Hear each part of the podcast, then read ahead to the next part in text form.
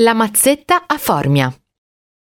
Sergio Corbucci, uno dei registi che negli anni 70 diede lustro al cinema italiano, nel 78 si cimentò con la messa in scena cinematografica del romanzo omonimo di Attilio Veraldi, che scrisse il soggetto e collaborò alla stesura della sceneggiatura.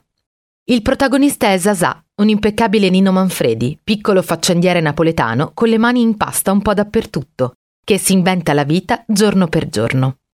L'albergo di Formia presso cui si reca Zazà Manfredi per incontrare Giulia, Piro, figlia di Don Michele, per farsi consegnare alcune carte, è in realtà ad Anzio, in una palafitta di via del Molo Panfili.